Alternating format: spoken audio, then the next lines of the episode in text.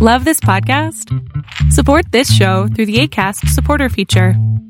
It's up to you how much you give, and there's no regular commitment. Just click the link in the show description to support now.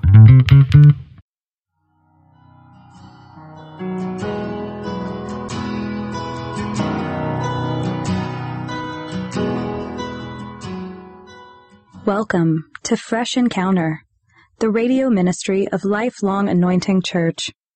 Our mission as a church is to equip the body of Christ to increase in wisdom and in stature, and in favor with God and with men. We're glad that you joined us for this edition of the broadcast. It is our prayer that this broadcast will be a blessing to you. Here now is Pastor Otuno with today's message. So today, as we enter into the new month, we are going to begin we are, we are going to begin to question, you know, begin to question, you know, if, uh, question some of the things that we have taken for granted. We are going to be able to see and, and look at and say, okay, the dreams and the aspiration that God has put in our heart at the beginning of the year. Because I remember at the beginning of every year, many of us have our own aspiration. We want to say, okay, this is what I'm going to achieve in this new year. This is the things that I'm going to do. This is the direction that I'm going to go. These are the new things I'm going to do. These are the things I'm not going to do anymore. Okay. So it seems like yesterday when we welcome the new year, you know, it seems like yesterday. And today now we are already in June. And before you close your eyes again, it's already December, you know, and we are looking at another month. You are looking at another year. So it seems like yesterday when we all had those high hopes and all those dreams and all those aspirations. And today, as we look into, as we enter into the new month, some of us are beginning to question if those dreams will ever see the light of day. We are beginning to wonder those new, eh, those new year resolutions, those things that I say I'm going to do for my family, I'm going to do for myself, I'm going to do concerning my career. We begin to wonder are these things ever going to happen? Because of the fact that some of those things are not going the way we expect them to go. Some are wondering if those aspirations are ever, are just going to be a mere mirage or are they going to just be an illusion? Is this something that will exist only in our imagination? Are they going to see the light of day? Some are therefore afraid, you know, to even hope for tomorrow. Some are afraid even to dream of something big again. But if we are going to see our dreams and our aspiration come to life, if we are going to see our church, our family, our, you know, our job move into a new dimension or move into the place where it's supposed to be, if we are going to do, you know, if we are going to see the realization of God's dream for our life, we have to do more than hope. Okay? We have to do more than hope. We must dare to dream again. You must dare to come to that particular point where you were at the beginning of the year, you know, where you were thinking, what is this new thing that is about to happen? What is this? What is the new year going to hold for? You must get to that point again if we are going to move forward. Because what you find is that there is a tendency that you wake up, you go to work, you wake up, you go to work, you do life. As a, at one point in time, it becomes boring. At one point in time, there's no energy to move forward. At one point in time, you begin to wonder, you know, what is the next thing? What is the next thing? And then the excitement begins to fade. But if you are able to get into that mode where you are able to dream and be excited about what is coming in the future, you'll find out that the Lord Almighty will begin to open for us new opportunities in the name of Jesus. The question is that what is the, you know, the reason is because if we are going to fulfill the call of God upon our lives as individuals, if we are going to reach our community as a, you know, as a church, if we are going to do what we're supposed to do in our places of work, we must equip ourselves to be effective, not just in our personal life, but in our families and in the places where we have been involved. Okay? If we are going to fulfill our call, if we are going to fulfill the call of God upon our lives, if we are going to reach our communities for Christ, if we are going to be effective, you know, eh, if we are going to effectively equip the body of Christ, we must equip ourselves to be effective in our personal lives and in our ministries. And that simply means that you have to be able to go from where you are to where we need to be. We need to be able to move from where we are right now to where God expects us to be. We need to be able to move from where we are to where we desire to be. And the reason is because when we move, when we move from where we are to where we need to be, when we begin to make our lives more effective, what you will find is that our private life is affected. You know, our private lives become affected. What you find is that what we begin to do in our lives, when you are happy in your house, when things are going in the direction you want it to go, what you see is that when you come into the public square, people begin to see it. They see it when they, when things are going on very well at work, when things are going on very well in the family, when things are moving in the direction they are supposed to go, what you find is that everybody who encounters you will feel that particular energy. They will feel that particular spirit. They will see that something is happening in your life. But before they can feel it, it must happen in your life first. And before you can, before you can begin to happen in your life, you must believe it. So basically, I'm saying that our private life affect what we do in the public. That's basically what I'm saying. If your home, if your, if your home is happy, people who meet you will see you as a happy person. If your life is what is supposed to be, you will find out that everywhere you go, you will spread that same joy around. So our private life affect our public work. Not only that, our private conviction affect our public profession. In other words, if you don't believe that God can hear and answer your prayer, why would you want to pray? Okay? If you don't believe that God is able to heal you, why do you pray for healing? But if you believe that God will hear you when you pray, if you believe that God will answer your prayer, if you believe that God will turn things around for good in your life, what happens is that you are excited about going into His presence. You are excited about seeking His face.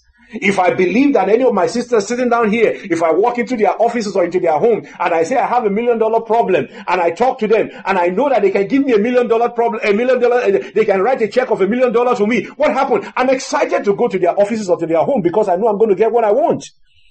But if I'm going into their houses and I'm looking at them and I'm saying, I need a million dollar and they are telling me I have not eaten since yesterday, what happens? There is no excitement to go in there. What I'm saying is that our private conviction affect our public profession.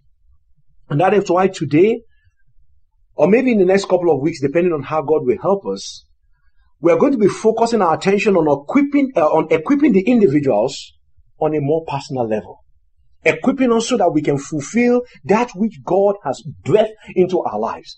The things that God has opened our eyes to see. The, desires in our individual hearts, those aspirations that we have, not just for ourselves, but for our children, for our wives, for our husbands, for our family, for the community, for where we are, those things that God is putting in our heart, that every day you wake up, you say, I wish I can do this, I wish I can do this. The intention of our next series of seminars, or next series of uh, messages is to be able to equip us so that we can do those things. And I pray the Lord will help us in, in Jesus' name. And we're going to do this, and you'll be, you know, there is a number of to do this. But I'm convinced that if we equip people on a personal level, if I give the tool, if we give an individual the tool to be able to do what they need to do, what you will find is that they will be better. They will be better to be able to pray, you know, serve their community, better serve their family, better serve themselves. They will even be more richer. There is a, there, there is an adage where I come from that if you have one rich man Okay? Just one rich man. Among a thousand people, that rich man is a poor man. Okay? Because by the time everybody will start pulling him, all his money will come down. But you can imagine if you have a million, a, a, a guy with a million dollar in the midst of 20,000 people with another to a million dollar, all of them are rich. I used to tell my friends that I'm not, I, I'm not envious when you are rich. Because I know if I have a million dollar problem, I know where to go to. Mm. Okay? But if all of us are poor and I have a million dollar problem, I am in a very, very serious mess. Okay? And so that is why we need to equip ourselves as individuals. That is why we need to equip ourselves as the body of Christ. That's why we need to equip ourselves as a family. If I have an issue and my sister has the ability to solve that problem, nobody outside will know that I have a problem because it's already been taken care of. Okay? But if I have a problem and my sister can help me, my sister can help me, then we are not in a very good shape. And that is why we need to equip ourselves. Okay?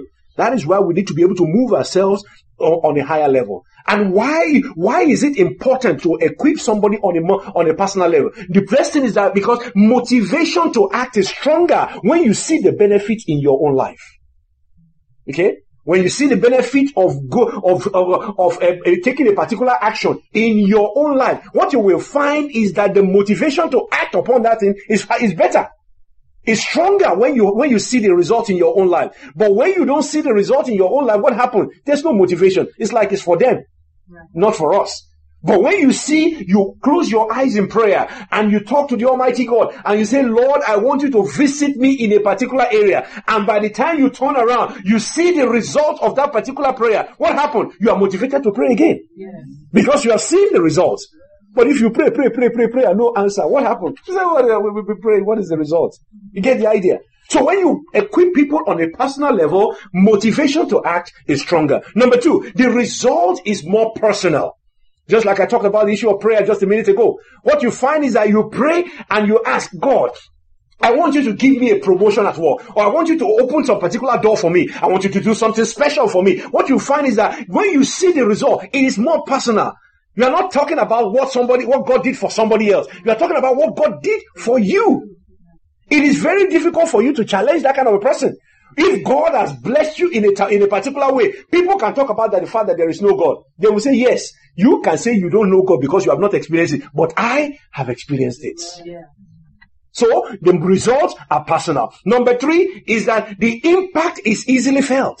If it happened to you, you know. If it has not happened to you, you can argue. But if it happened to you, you know. And then finally, the influence is immediate.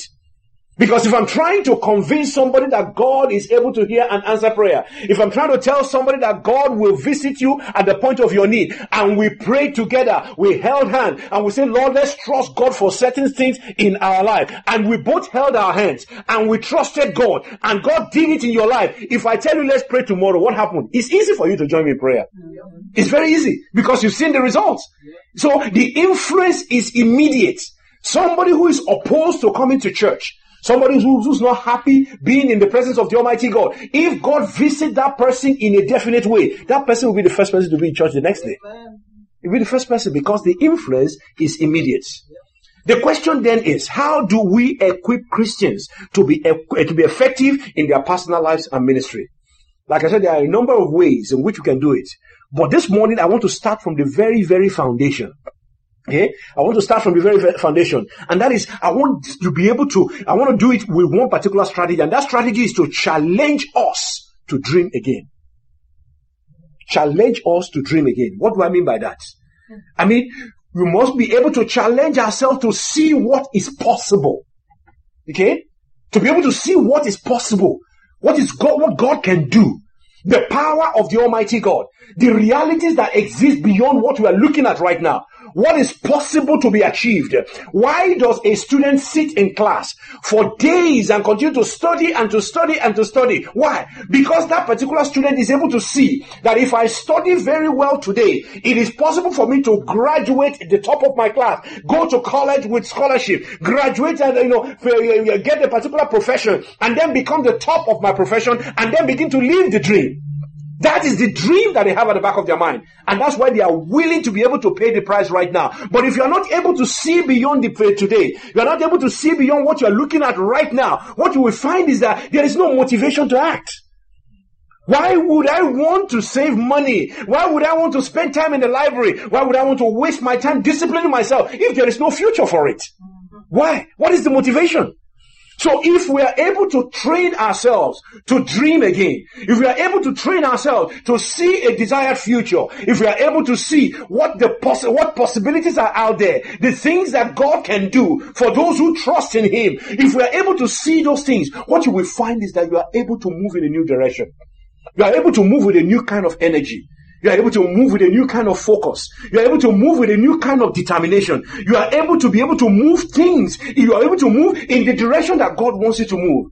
So the idea, the first thing to be able to, before you can equip anybody, is for you to be able to paint a picture of a desired future.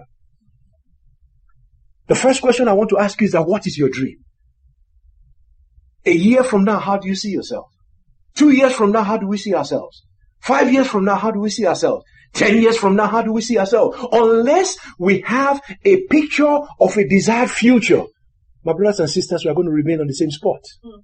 And that's why the Bible says that where there is no vision, what happens? The people perish. Because they waste the resources that will create a future for them. They waste it when there is no vision. If you don't know the power of one dollar, you will waste one dollar. Mm. You waste it.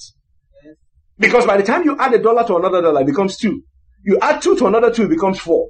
You add four to together, it becomes eight. And that's what is called the multiplier effect. It keeps on growing. but if you don't understand the power of one, what happened? You waste it away. The same thing. If you don't understand the power of today, you will waste your tomorrow. So that is why for us to be able to equip ourselves as Christians, equip ourselves as a church, equip ourselves as a family, we need to be able to paint a picture of a desired future.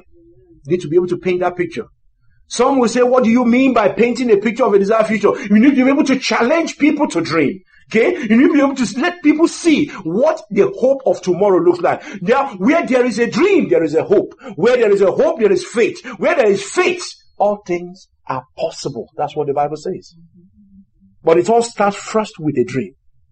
Because if you can't see it, you will not be able to pursue it. Okay? The poorest man, according to some of the sayings, popular saying that the poorest man is the, in the world is not the man without money. Okay? But he is a man without a dream. Because you can have a lot of money. If you don't have a dream of what to do with that money, the money will find a way out of your life. And that is why people who win lottery always go broke. Mm-hmm. Majority of them. Mm-hmm. It's not because the money hate them. It's just because they have not developed the discipline to keep money. They have not developed the discipline to keep success. The man who is poor is not the man who has no money. It's the man who have no dream of what to do with it. Mm-hmm. Dreams and ideas rule the world. Okay? Ideas and dreams are so powerful that many nations of the earth are ruled by the, by the thoughts and dreams and ideas of men who have long since died. You will hear people talk about America, they will say the founding fathers, the founding father. It's a dream, it's an idea. America was an experiment in those days. It was, ne- it has never been done.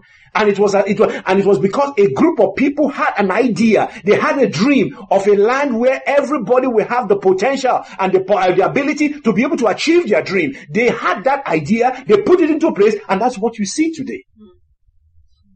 Ideas and dreams. They are the one that make things happen in the life of people.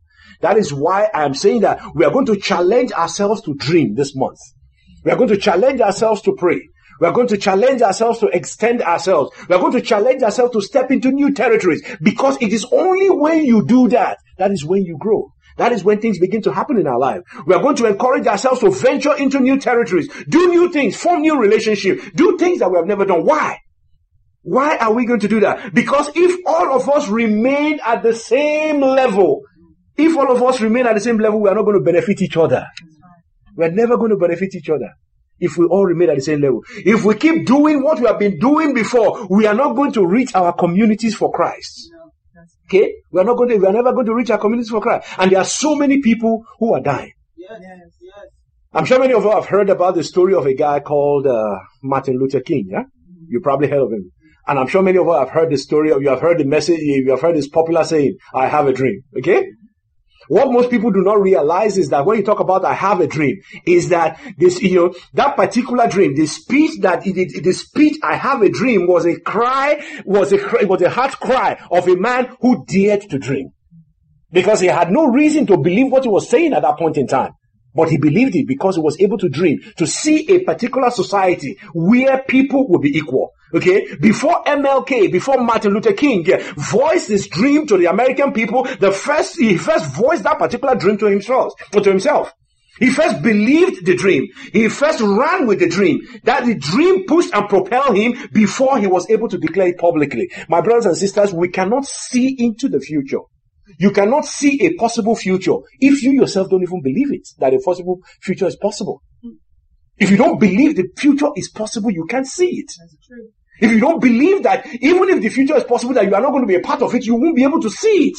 Okay? So before, eh, before Martin, before Martin Luther King Jr. was able to declare the speech and say, I have a dream, he, he voiced that particular dream to himself. He told himself that yes, I, it is possible to have men and women, black and white being together. He voiced to himself. He was able to believe that particular dream first before he was able to say it out. He was not only that, he was able to run with that particular dream. That was why he was willing to march everywhere he went to be able to stand and say, yes, I believe in this particular dream.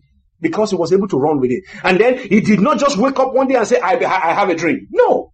He didn't just wake up and just say uh, that's the next thing he wanted to do. No, he did not just wake up one day and say, "No, I, I am dreaming of a society with, with with no segregation." No, no, no, no. He didn't just wake up to do it. Okay, he saw the dream before he declared it. He saw the dream before he declared it. You remember the Bible told us in one of the Gospels, when Jesus Christ sent his 12 disciples out, he said they should go out and preach. And when they came back, they saw, we, say, they said, they, said, they, they, they said people began to respond to the gospel. Jesus Christ told them something that was very important. He said, I saw Satan fall. In other words, before they went out there, Jesus Christ already won the battle. Before you can see your future, you must first of all have won the battle of the future in your heart.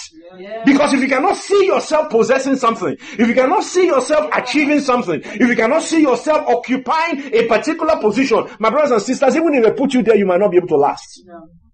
You have to be able to see it first. He saw the dream before he declared it. That's what happened to MLK. He saw the dream before he declared it. He believed the dream before he declared it. Because if he did not believe it, he would not be able to say it. He ran with the dream before he publicly said it. In other words, the dream was pushing his life. He was doing everything, moving in the direction of the dream, even before he said it to another person. Unless you see yourself that this is the direction that you are going, that this is what God is leading you to do, that this is what you are going to become, unless you start moving it in that direction, nobody will follow you. Nobody. Why would they follow a man who doesn't know where he's going? I mean, why would you? The same thing. The man ran with the dream before he declared it publicly. Okay? That's what, that was why people went, the people responded to him because they saw a man who was convinced of the dream that he had. The greatest gift that God gave man is not the gift of sight, but the gift of vision. The ability to dream and see a possible future. That is the difference between a man and an animal. Because you can see where you can be tomorrow. You can see what God can do in your life. You can see the possibilities of things that can happen. And that's why when the Lord God Almighty gave Adam, he gave Adam his, uh, his, uh, his mandate, he said you should go and till the garden. And then Adam was able to do whatever he wanted. The Bible said that any animal that was brought into Adam, he was able to give them a name. That is the power of his imagination. That was the power of a dream. That was the vision that Adam was able to create of a possible future. If you don't have that ability, you might pray from now till kingdom come. They will lay hands upon you till your head look like my own. Nothing might happen. And I pray that will not be our portion in Jesus' name. Amen. The greatest gift that God gave to man is not the gift of sight, but the gift of vision. The ability to dream and see a possible future. And that is why when you talk about there's a woman called Helen Keller. When Helen Keller was asked, this was a woman that was blind, deaf, and mute at the age of 18 months. When she was asked what was the thing, what, what was more terrible than being blind, she said in a very, very unique way. She replied, she said, what is worse than being blind is to have sight without vision. People looking like this are not seeing anything. My mother used to refer to those ones as dry fish. Have you ever seen a dried fish before? The eyes are always open like this, but you can't see anything. you know, the worst thing that can happen to an individual is to have sight, you know, without vision. And there are a lot of people in the church who have sight without vision. Yeah. There are a lot of people in our families who have sight without vision. There are a lot of places in our communities with, with sight without vision. Men, women, boys and girls, preachers with who are, who are able to see, you know, but they cannot see a possible future. And that's why the Bible tells in the book of Romans, uh, Proverbs chapter 23, verse 7. It says, as a man thinks in his heart, so he is. If you see yourself in a limited version, in a limited capacity, you can't go beyond that. If you see yourself that you are able to achieve all things, then you can achieve it. That's why Paul the apostle said, I can do all things through Christ who strengthens me. Because he knows that the power of God is able to move him from where he is to where he needs to be. As a man thinks in his heart, so he is. So never let your eyes, never let what your eyes see determine what your heart believes. Okay? Rather, let what is in your heart dictate how you live your life. What does that mean? That simply means that if you look at certain things, you might miss the mark. There are so many things that when you look at them, you might not see the full potential until the Lord opens your eyes to see beyond what is, what is, you know, what is in front of you. If you look at an individual, if you look at somebody like Moses, you will see a stammerer, but you might never be able to see a deliverer of Israel. Okay? If you look at someone like David, you only see a shepherd boy, you never see a king coming out of him. If you see, you know, if you look at certain people, if you, that's why the Bible says we do not look at the physical. He said we look, because the things of the physical, they are temporary, but we look at what is eternal, what is spiritual, because what is spiritual is eternal. In other words, you have to be able to see with the eyes of the Almighty God. That's right. Because he's the one that sees the end from the very beginning. He's the one who is able to see. That's why he's saying that don't let your heart, don't let what your eyes look at, believe what you, you know, don't let you, don't let what your eyes see determine what your heart believes. Because you might see an individual, he might not have all the pumps and the, all the glitters, all the things that goes with the eye office of, uh, of, uh, of success. But if you look very, very deeply, you can see all the seeds in it. You can see all the potential. You can see so many things. And it is when you look at those possible things that can happen, that is when you invest. That's when you spend your time. That's when you pour your energy into that person. And that is why the best, the best way to spend your, to spend your resources is to spend it on a particular individual because that is the only thing that has the potential of growing. And that's why you see that the most rewarding job on earth, though the most not very respected, is the work of a teacher. Because you can see a, a teacher molding the life of an individual, molding the life of a boy, molding the life of a girl, and then maybe 10, 20, 30 years from then, you can see that particular child when you saw the child that you put on your laps when he was just 10 or say, when he was just 5 or 6 years old. You can now see that child growing up to become a success in life. You can see, it is, if you let what your eyes see determine what your heart believe, you might miss the mark. Yes. You might miss the mark. But rather, let what your heart, let what, let what is in your heart dictate how you see life. If you see joy in it, if joy is in your heart, what you will find is that everywhere you go, you will see the joy of the Almighty God. If you go, if you see that God is able to do great things in your life, everywhere you go, you will see possibilities. But if you think that God is a mean God, everywhere you go, you will see angry faces. Okay? You will see that people are always out to get you because that is what is in your heart. That's why you say, let what is in your heart determines how you see life. Thank you very much for listening to our program today. We invite you to join us every Sunday at 10 a.m. for our Sunday worship service at 2711 Murfreesboro Road in Antioch, Tennessee. We also host Bible study and prayer meetings every Friday at 7 p.m. We will like to invite you to join us for the June edition of our breakfast meeting on Saturday, June 9th, 2018 at 9 a.m. The meeting will be held at the Holiday Inn located at 1453 Silo Hill Lane, Murfreesboro, Tennessee. Breakfast Connection is a forum for equipping believers to believe and share their faith in the marketplace. Childcare will be provided. We look forward to enjoying a warm fellowship with you. Visit us online at www.lifelonganointing.com and on Facebook, Twitter, and YouTube. Join us next time for another edition of Fresh Encounter. On behalf of Lifelong Anointing Church, we thank you for listening.